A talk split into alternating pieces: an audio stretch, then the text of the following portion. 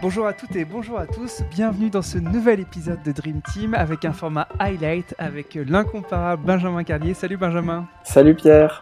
Merci de revenir euh, à la charge sur un petit format comme ça de 20-30 minutes sur l'actualité chaude euh, du monde du sport. Toujours avec euh, plaisir. Bah c'est chouette. écoute, on a, on a un peu dressé 5 points qui, nous apparaissaient assez pertinents, assez chauds et sur lesquels tu voulais revenir. Et comme mes, mes milliers d'auditeurs sont habitués. Euh, on a toujours l'actualité institutionnelle, olympique, politique, économique. Et on va commencer par l'actualité institutionnelle et diplomatique, puisque le monde du sport s'est euh, armé d'une instance qui s'appelle la French Sport Touch, qui est euh, une espèce de, d'extension de, la French Touch qu'on peut connaître dans le monde de, la, de la tech. Est-ce que tu peux nous en dire un petit peu plus sur cette nouvelle entité? Oui, avec plaisir Pierre.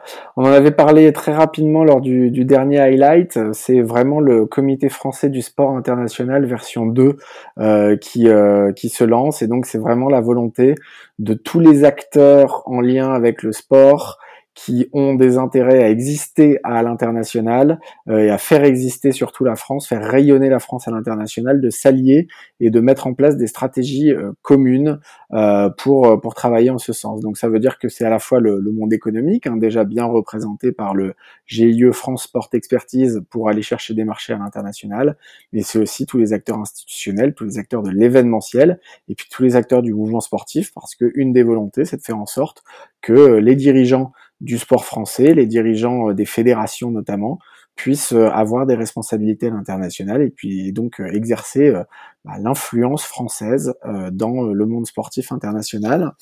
Donc c'est ça a été lancé au mois de décembre suite à un rapport qu'a commandé la DIGES, donc la Direction interministérielle des grands événements sportifs, et un, un, rapport qui justement visait à réfléchir aux différentes pistes pour exister davantage à l'international.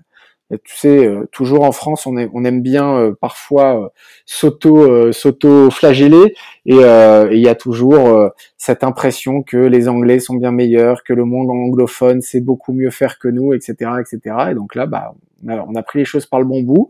On a mis en place un rapport pour pour essayer de comprendre ce qui pourrait être fait. Et ce qui peut être fait, c'est justement bah, réunir tout le monde au sein d'une seule et même entité pour essayer de, de peser. Euh, et pour compléter tout ça, deux choses. Un, euh, ce qui est intéressant, c'est que le rapport a, a été euh, euh mis en ligne. Donc le, le rapport est disponible euh, à tous. c'est assez original pour le pour le signaler parce que souvent ce type de rapport reste confidentiel. Là, les, les deux ministres, que ce soit Jean-Michel Blanquer ou Roxana Maracineanu ont accepté euh, qu'il soit rendu public. Euh, donc ça veut dire que tout le monde peut euh, peut le voir, peut le consulter, peut se rendre compte de de ce qui est fait. Donc ça c'est une initiative déjà qui est intéressante. Et puis surtout moi ce ce que je trouve passionnant dans ce projet, c'est que c'est à deux ans des Jeux Olympiques et Paralympiques en France à Paris, c'est de se dire qu'on ne veut pas que ce soit un aboutissement, mais on veut que ce soit le démarrage de quelque chose. Et c'est vraiment ce que dit ce rapport et, toute l'intention autour de, cette structure, euh, capitaliser au maximum sur l'organisation des Jeux olympiques et paralympiques en France pour continuer à être les plus, les plus influents possibles dans le monde du sport, à continuer d'accueillir des grands événements sportifs et à continuer de travailler cette filière du sport qu'on aime tant. Et puis il y a déjà des, premiers signes très très euh, positif autour de tout ça, puisque la France s'est positionnée pour accueillir les mondiaux du rugby à 13, euh, et ça sera le cas en 2025 si je ne dis pas de bêtises.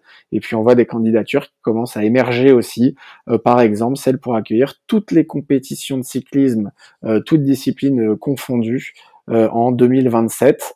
Euh, donc voilà, il y a des, des, nombreuses candidatures qui sont en train de euh, d'émerger avec euh, pourquoi pas, puisque c'est d'actualité, aussi des candidatures à terme aux Jeux Olympiques d'hiver qui pourraient voir le jour. Super tu particulièrement bien placé pour savoir que ce genre d'instance a finalement porté ses fruits, puisque quand tu étais au, cabinet de Valérie Fournéron, c'était à cette époque-là où Valérie Fournéron avait lancé cette mission euh, sur l'influence euh, de la France dans le monde du sport, en préparation peut-être de la candidature de Paris 2024, euh, une mission qui avait été confiée à Bernard Lapassé et à Michael Adosio, dont on a parlé juste avant d'enregistrer.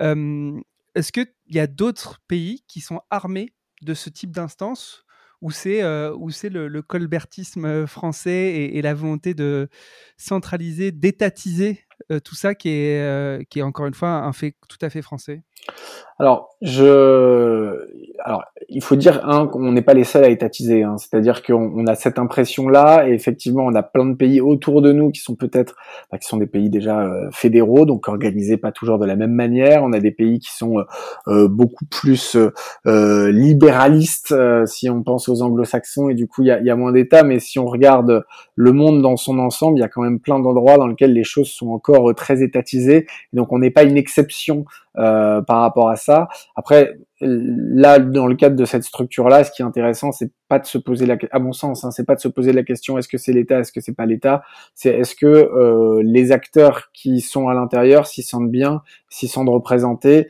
et est-ce que ça va leur être utile? Après que la démarche soit une démarche qui vienne des entreprises, qui vienne de l'État, qui vienne du mouvement sportif, j'ai presque envie de dire, peu importe, quand on joue à l'international, la, la, seule vérité, euh, c'est celle à un moment donné euh, des résultats et de l'utilité concrète euh, pour les différents acteurs. Mmh. J'espère que les présidents de fédération ou les membres des fédérations françaises euh, se serviront et pourront se servir d'un outil euh, efficace pour euh, avoir une influence à l'international. J'espère que les organisateurs d'événements en France pourront s'en servir. J'espère que le réseau diplomatique jouera euh, au maximum de son influence pour aider cette diplomatie sportive française. Donc voilà, le, c'est peut-être effectivement un peu caricatural de la France ce type euh, de structure, mais après s'il y a les bonnes personnes et ça semble être le cas, qui est la bonne dynamique derrière, peu importe qui l'ait lancé, pourvu que tout le monde s'en saisisse euh, du mieux du monde. Bien sûr. Je fais un petit rectificatif. Je, parlais de la French Tech en introduction, qui était du coup euh, peut-être l'instance qui avait inspiré euh, cette, la French Sport Touch, mais en fait la French Touch, au tout départ, c'était la, manière dont les talents du monde de la techno, de la techno, de la house music, de la musique, s'étaient exportés. On avait appelé ça la French Touch. Donc j'espère qu'il y aura le même succès pour le sport français à l'export qu'il y a eu pour euh, euh, les, grands artistes de la musique euh, techno à l'époque. J'attaque donc maintenant l'actu olympique. vous n'êtes pas sans savoir qu'on est en plein JO de Pékin, les fameux Beijing 2022 avec beaucoup, beaucoup, beaucoup de choses qui ont accompagné l'ouverture de ces jeux, des, menaces de boycott diplomatique qui ont en fait ont eu bien lieu pour certains, mais surtout aussi aujourd'hui une attaque euh, très forte sur euh, la faible prise en compte des dimensions écologiques dans l'organisation de ces jeux. Tu voulais rebondir sur ça? Ouais, alors pour la blague, hein, le boycott diplomatique, euh, il devait pas exister de la part euh, de la part de la France, mais en fait, les, les, cas de contamination au Covid de toute la délégation euh, française font que le, boycott diplomatique était presque de fait de, de, la part de la France, même si euh, il n'est pas tout à fait intentionnel. Brigitte, Brigitte est toujours confinée? Je, je, ne sais pas si elle est toujours confinée, mais en tout cas, elle n'a pas pu s'y rendre et, et Roxana Maracineanu a annoncé hier ou aujourd'hui je ne sais plus, euh, qu'elle ne pouvait pas non plus se rendre à Pékin euh, faute d'une contamination. Euh, mais bien sûr, on, on, parle beaucoup de ces jeux avec des images qui sont surréaliste. On a vu cette image du, du tremplin euh, au milieu d'une zone industrielle désaffectée euh, où il n'y a pas un, un, centimètre de blanc euh, sur toute la photo vue de haut à part ce, ce, ce tremplin et, et, forcément on se pose énormément de questions. on se pose énormément de questions sur comment le CIO a pu valider euh, une telle énormité, sur quel est euh, euh, l'impact qu'on veut donner aux Jeux Olympiques de manière générale. En plus, ça arrive la même année que, que la Coupe du Monde au Qatar, donc bah, forcément, c'est une année terrible de ce point de vue-là pour l'image des grands événements sportifs. Alors, on a beau nous dire les décisions ont été prises il y a longtemps, on, est, on est quand même un petit peu interloqué. Euh, ça fait ça fait un peu mal hein, de, de, de, de voir ces images, de, de voir tout ça. Ça fait mal aussi pour les sportifs hein, qui, qui s'entraînent pendant quatre ans pour accéder à un rêve et qui se retrouvent dans des situations où euh, bah ils sont pas ils sont pas dans un univers habituel, ils sont dans un univers euh, un petit peu compliqué. Et puis euh, moi, ce qui m'interrogeait aussi et ce qui m'a amusé, c'est que il y a plein d'amis qui sont pas forcément fans de sport qui m'ont dit enfin qui interrogeait même le fait euh, de, de, pouvoir regarder du coup en disant bah il faut il faut boycotter jusqu'au fait de, de, regarder les images tellement c'est scandaleux et, et, ça ça m'a fait penser au, à, ce qu'on prête au sport. C'est-à-dire qu'à un moment donné, aucun de ses amis qui m'a dit ça euh, n'imagine ne plus acheter euh, son ordinateur, son téléphone ou, euh, ou, certaines ou certains ustensiles de tous les jours parce qu'ils viennent de Chine. Mais moi, qui suis un passionné de sport, je ne devrais ne pas regarder les, les, les jeux d'hiver. Et donc, à un moment donné, oui, c'est pas des images qu'on aime voir. Oui, je pense qu'il n'y a pas un amoureux de sport qui est content de voir ces images de tremplin dans une zone désaffectée. Mais à un moment donné, moi, je, regarde toutes les, les, compétitions de sport toute l'année. Je vais pas m'arrêter de regarder parce que je ne suis pas d'accord avec la manière dont, euh, dont, la Chine organise les Jeux d'hiver. Donc, euh, il y a toujours une disproportion aussi euh, dans ce qu'on réclame du sport et dans l'exemplarité qu'on demande au sport, alors qu'on on, l'exige dans aucun autre aspect ou dans très peu d'autres aspects de notre société. Donc, donc voilà, cette double réflexion m'a amusé et donc j'avais envie de l'évoquer rapidement avec toi tu, parles d'une double réflexion, mais on peut parler d'une hypocrisie peut-être. Et, moi, je, voyais que hum, le, CIO avait publié euh, janvier 2022, du coup, le, rapport sur la durabilité préalable aux Jeux de Pékin 2022, dans lequel les mesures mises en œuvre pour réduire et compenser les émissions de carbone, protéger les écosystèmes locaux et offrir des avantages long terme aux communautés et aux économies, locales avaient été euh, du coup euh, actées et mis en œuvre par Pékin. Donc peut-être que il y a de l'hypocrisie à très haut niveau. Euh, j'enchaîne sur l'actualité politique euh, avec un autre petit coup de gueule, cher Benjamin, sur la loi sport à l'Assemblée nationale et au Sénat, et surtout la place du voile dans le monde du sport oh. que les sénateurs décident d'avoir, de, ouais, de donner plutôt. Ouais, donc on, est sur une, une... Alors déjà, il, il, faut noter que ça fait ça fait plusieurs années qu'on nous parle d'avoir une loi sport à l'Assemblée nationale qui euh, permet de, de, renforcer le développement du sport. Et force est de constater que depuis cinq ans, on a eu extrêmement de mal à inscrire dans l'agenda parlementaire cette loi sport, euh, que du coup, elle a voulu être dans un premier temps un peu minimaliste pour être sûr de passer, pour pouvoir apporter quand même certaines avancées euh, concrètes sur certains sujets en se disant que ça allait passer vite, mais euh, mais non, ça ne se passe pas comme ça. Il y a quand même énormément de débats, il y a quand même euh, énormément de de problèmes suite à, cette loi. Donc c'est, la loi vise à démocratiser le sport, hein. c'est, l'intitulé de, de, la loi. Il y a trois parties, on va dire, dans cette loi. Une loi avec des initiatives plutôt positives visant à, à renforcer la place euh, du sport dans tout ce qui touche à la santé publique, visant à faciliter l'utilisation des équipements, notamment des équipements scolaires hors euh, période d'ouverture des, euh, des, des, écoles, des collèges, des lycées. Euh, enfin voilà, plusieurs mesures qui, qui sont positives pour renforcer en tout cas la possibilité de faire du sport. Deuxième partie de, de, cette loi qui touche à la parité, enfin à la gouvernance dans les fédérations sportives et notamment à la parité et au maximum de mandats qu'on peut qu'un président peut avoir.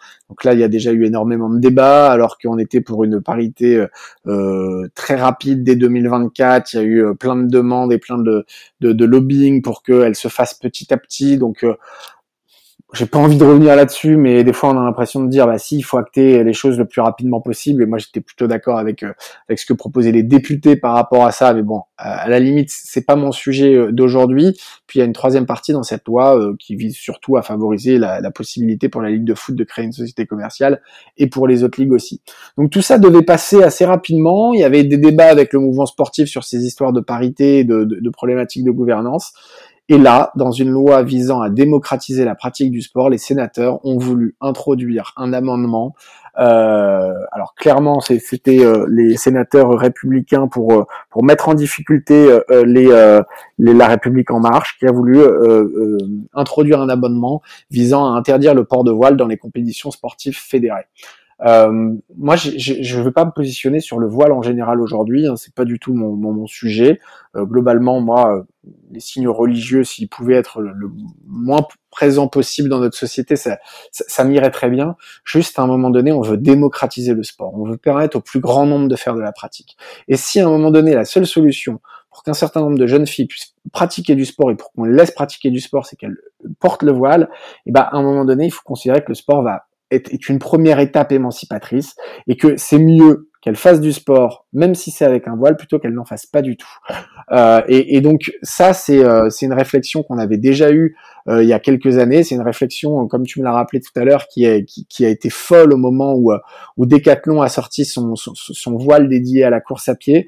Mais à un moment donné, l'objectif, c'est pas d'être pour ou contre le voile, c'est simplement de se dire si de tels éléments permettent au plus grand nombre de pratiquer du sport et que ça permet à des personnes qui ne pratiquaient pas du sport, qui n'avaient pas forcément la possibilité ou l'autorisation, c'est malheureux qu'il faille une autorisation, mais qui n'avaient pas forcément l'autorisation de pratiquer, si ça leur permet de pratiquer, mais faisons en sorte que toutes ces femmes puissent au maximum pratiquer une activité physique et sportive. Et, euh, et voilà. Et donc ça, ça m'a, ça m'a énervé parce que je pense que c'est complètement contre-productif. Alors il y a plein d'arguments qui pourront nous être sortis sur le communautariste, etc., et le communautarisme, etc. Mais à un moment donné, euh, faisons simple. Euh, voilà. Si ça, si malheureusement le port du voile est un préalable à la possibilité pour un, certain, nombre de personnes de pratiquer du sport, allons, laissons leur porter le voile, mais qu'elles puissent faire du sport. Super, très clair. L'actualité présidentielle à présent, on a euh, pris connaissance des programmes des différents candidats à l'élection présidentielle et tu voulais revenir un petit peu sur euh, les saillances des uns et des autres. Ouais, les, les... plutôt une déception hein, ce stade, on va pas se mentir, c'est-à-dire qu'on n'entend pas encore parler beaucoup de sport dans cette présidentielle, en tout cas du côté des candidats. Euh, alors il y a eu plusieurs choses un peu euh, euh, notables. un, Yannick Jadot s'est plutôt positionné sur le sujet du sport, alors notamment parce qu'il a, il y a un député historiquement donc du Parti socialiste, Régis Joannico, qui très actif, connaît euh, très actif sur les sujets du sport et qui les connaît très bien, qu'il a soutenu. Donc il y a, y a, certaines choses un peu intéressantes. Euh, le triplement du budget du sport pour moi c'est à 3 milliards. Euh, une heure de sport euh, pour tous tous les jours. La, enfin la possibilité de faire une heure de sport pour tous tous les jours grâce notamment à un grand plan visant à développer les éducateurs. Euh, renforcement de, de, la filière sport de, de manière générale, du, du, travail autour du design actif dans l'aménagement du territoire. Donc plusieurs points plutôt intéressants quelques grands poncifs euh, qu'on ne pensait euh, euh, plus voir comme une grande fête du sport ressemblant à la fête de la musique. Bon bah ça c'est plutôt le genre d'initiative que que j'aime pas trop parce que ça me semble être juste de la com et je vois pas bien ce que ferait une fête du sport. Je, je, je vois pas bien son intérêt fondamental. Quelques erreurs par mes connaissances du sujet aussi, à mon sens. Et par exemple cette idée de vouloir à tout prix mettre du matériel sportif dans les entreprises en se disant que c'est grâce à ça que les salariés vont faire le plus de sport. On oublie que euh, le problème, c'est pas souvent le matériel sportif ou d'avoir une salle de sport dans l'entreprise. Le problème, c'est soit la problématique des vestiaires en tant que telle, mais c'est surtout la problématique de l'animation. Toutes les grandes entreprises qui ont mis en place des salles de sport, bah en fait, dans les salles de sport, il y avait ceux qui étaient inscrits à des salles de sport par ailleurs, qui en fait troquaient leur abonnement dans leur salle de sport traditionnelle pour faire du sport en entreprise. Mais sans animation, sans travail préalable, sans travail sur euh, euh, regrouper les gens par niveau, par euh, animer, réussir à, à, franchir le problème du regard de l'autre, euh, c'est pas parce qu'on met des rameurs dans une entreprise que les gens vont se mettre à faire du sport. Donc voilà, quelques idées comme ça où je me dis qu'elles auraient mérité d'être euh, d'être mieux travaillées. Euh, L'autre candidate qui s'est positionnée un peu sur le sport s'est positionnée après cette non positionnée. C'était assez fou. Anne Hidalgo, qui est donc euh, la mère qui va accueillir les, les Jeux Olympiques et Paralympiques dans, dans deux ans, elle a sorti la mère, un... La mère qui était contre ces Jeux aussi. euh, alors, effectivement, qui, qui a eu, s'est laissé convaincre petit à petit. Euh, mais, euh, mais, mais donc voilà, il n'y avait pas de, de proposition sport dans un premier temps. Alors ça a été corrigé depuis. Ça a été corrigé par euh, quand même des propositions globalement euh, assez réduites à ce stade. Il y a peut-être des idées complémentaires. Par contre, il y a un point que je trouve très intéressant, euh, néanmoins à soulever et dont on entend de plus en plus parler, c'est euh, le fait de faire un bilan de santé et d'activité annuel, notamment euh, chez, chez tous les enfants, pour pouvoir mesurer euh, vraiment les capacités physiques des différentes classes d'âge et leur évolution et se rendre compte réellement de la perte de conditions physiques ou non euh, qu'il peut y avoir chez les jeunes, parce que c'est en se rendant compte de ça qu'on pourra aussi euh, mettre en place euh, toutes les toutes les actions qui qui qui, qui, qui peuvent euh, en découler euh, derrière. Donc mhm. ça c'était pour toute la partie un petit peu candidat. Les autres vont, j'espère, se positionner petit à petit et puis on, on étudiera ça avec avec intérêt. Mais ce qui est intéressant par contre, et je, je voulais revenir très rapidement là-dessus, c'est par contre il y a une mobilisation de pas mal d'acteurs du sport autour de la présidentielle. Il y a le Cosmos, donc qui est vraiment le, le celui qui le, le, regroupement de tous les employeurs dans le monde du sport, euh, qui a fait un certain nombre de propositions. Il y a l'ANESTAPS, donc qui est le, le, le, bureau des étudiants, on va dire, de, de tous les STAPS de France, l'Association nationale des étudiants en STAPS, qui ont aussi euh, fait un, un, certain, un certain nombre de propositions, en tout cas qui ont publié leurs revendications. Et ce que je trouve intéressant dans ce qu'a fait le Cosmos, euh, notamment, euh, c'est qu'en gros, ils, ils, ont proposé euh, un certain nombre de mesures, mais en disant que grâce à ces mesures, il y aurait 50 000 emplois qui pourraient être créés dans les cinq prochaines années. Et donc, ce que je trouve intéressant, c'est que de pas se mettre uniquement dans une position de revendicateur, en disant il faut, il faut, il faut, mais en disant si vous faites ça, on pourra nous aussi faire ça et ce sera positif pour, euh, pour, pour l'ensemble du pays. Donc c'est des propositions intéressantes. Il y a notamment la, la, problématique de la TVA qui pourrait être réduite sur les activités sportives ou sur l'événementiel sportif. Euh, un travail autour de ça qui, qui peut être assez intéressant et on sait qu'un certain nombre de d'autres acteurs vont aussi se positionner euh, dans les semaines et les mois qui viennent pour faire des propositions euh, aux candidats à l'élection présidentielle en espérant qu'elles soient étendues. Je pense euh, naturellement notamment au Comité national olympique et sportif français ou à l'Union Sport et. Mmh sur ce sujet, moi, je, recommande euh, de regarder un, un, reportage qui était sur euh, France Info, euh, qui s'appelle À nous les Européens, sur la stratégie d'État de la Slovénie pour amener toute la population à un haut niveau de développement physique et moteur. et du coup, comment ils ont fait, même depuis l'école, comment ils mesurent les performances de manière très très régulière des enfants, comment ils les comparent par rapport aux performances d'avant, et surtout comment, vraiment au plus haut sommet d'État, le, sport est un sujet central. La mise en scène des, dirigeants euh, euh, politiques avec leur, euh, leur, habitus sportif est très très mis en scène.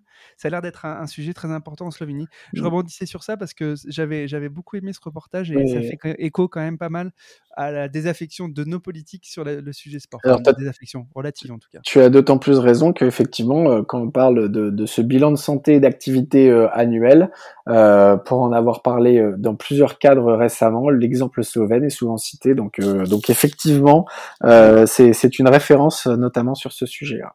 C'est nous les Européens. Euh, que je vous recommande sur France Info.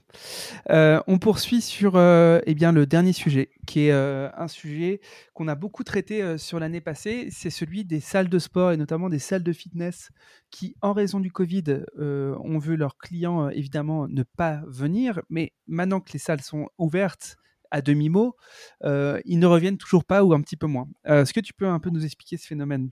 Ouais, c'est un phénomène très compliqué, mais effectivement, on sait que dans les, dans les salles de sport, il y a quand même des, des périodes fortes, hein, euh, notamment les périodes des bonnes résolutions. Donc les périodes des bonnes résolutions, c'est souvent, euh, c'est souvent la, rentrée de septembre ou la rentrée de janvier.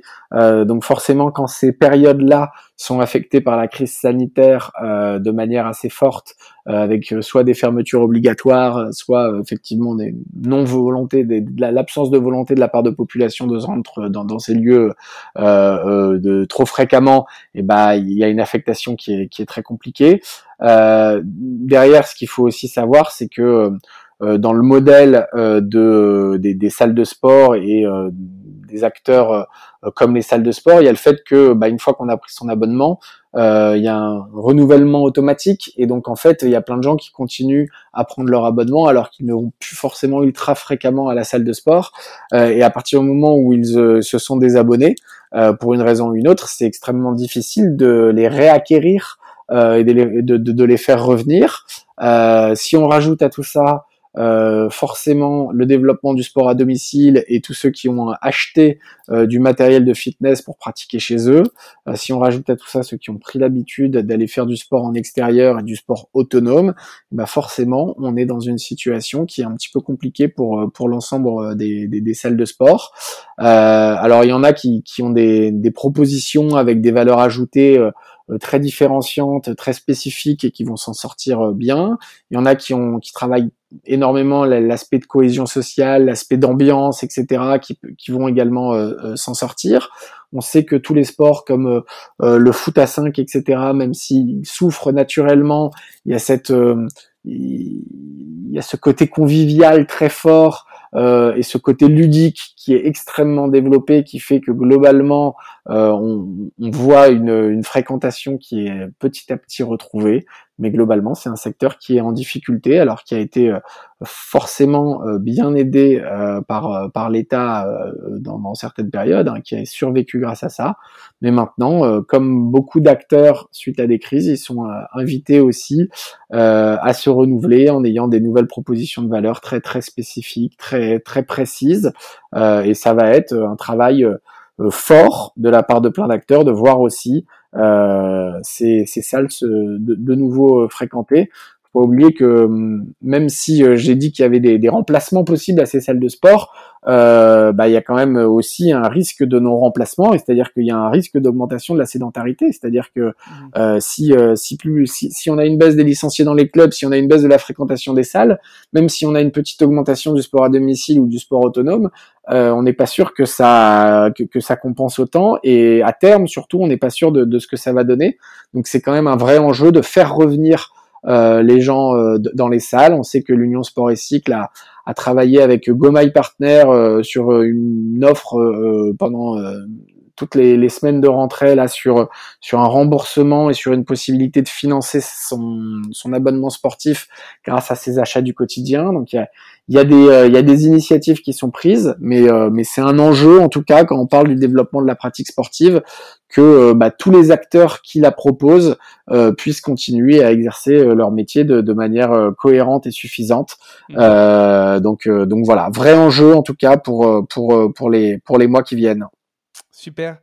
Merci Benjamin. Avec grand plaisir. Bien riche. Euh, eh bien, je te souhaite euh, une bonne euh, fin de semaine et, et, à très vite. Merci Pierre, à très bientôt. Ciao.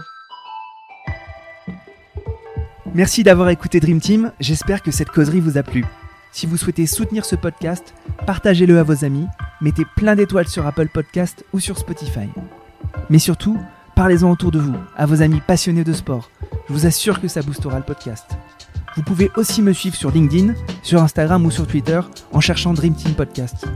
N'hésitez surtout pas à m'envoyer vos commentaires, à partager les épisodes en me taguant et bien sûr à me suggérer des invités. Pour amener le podcast le plus loin possible, j'ai besoin de vous. Encore merci pour votre écoute. On se donne rendez-vous à la prochaine causerie.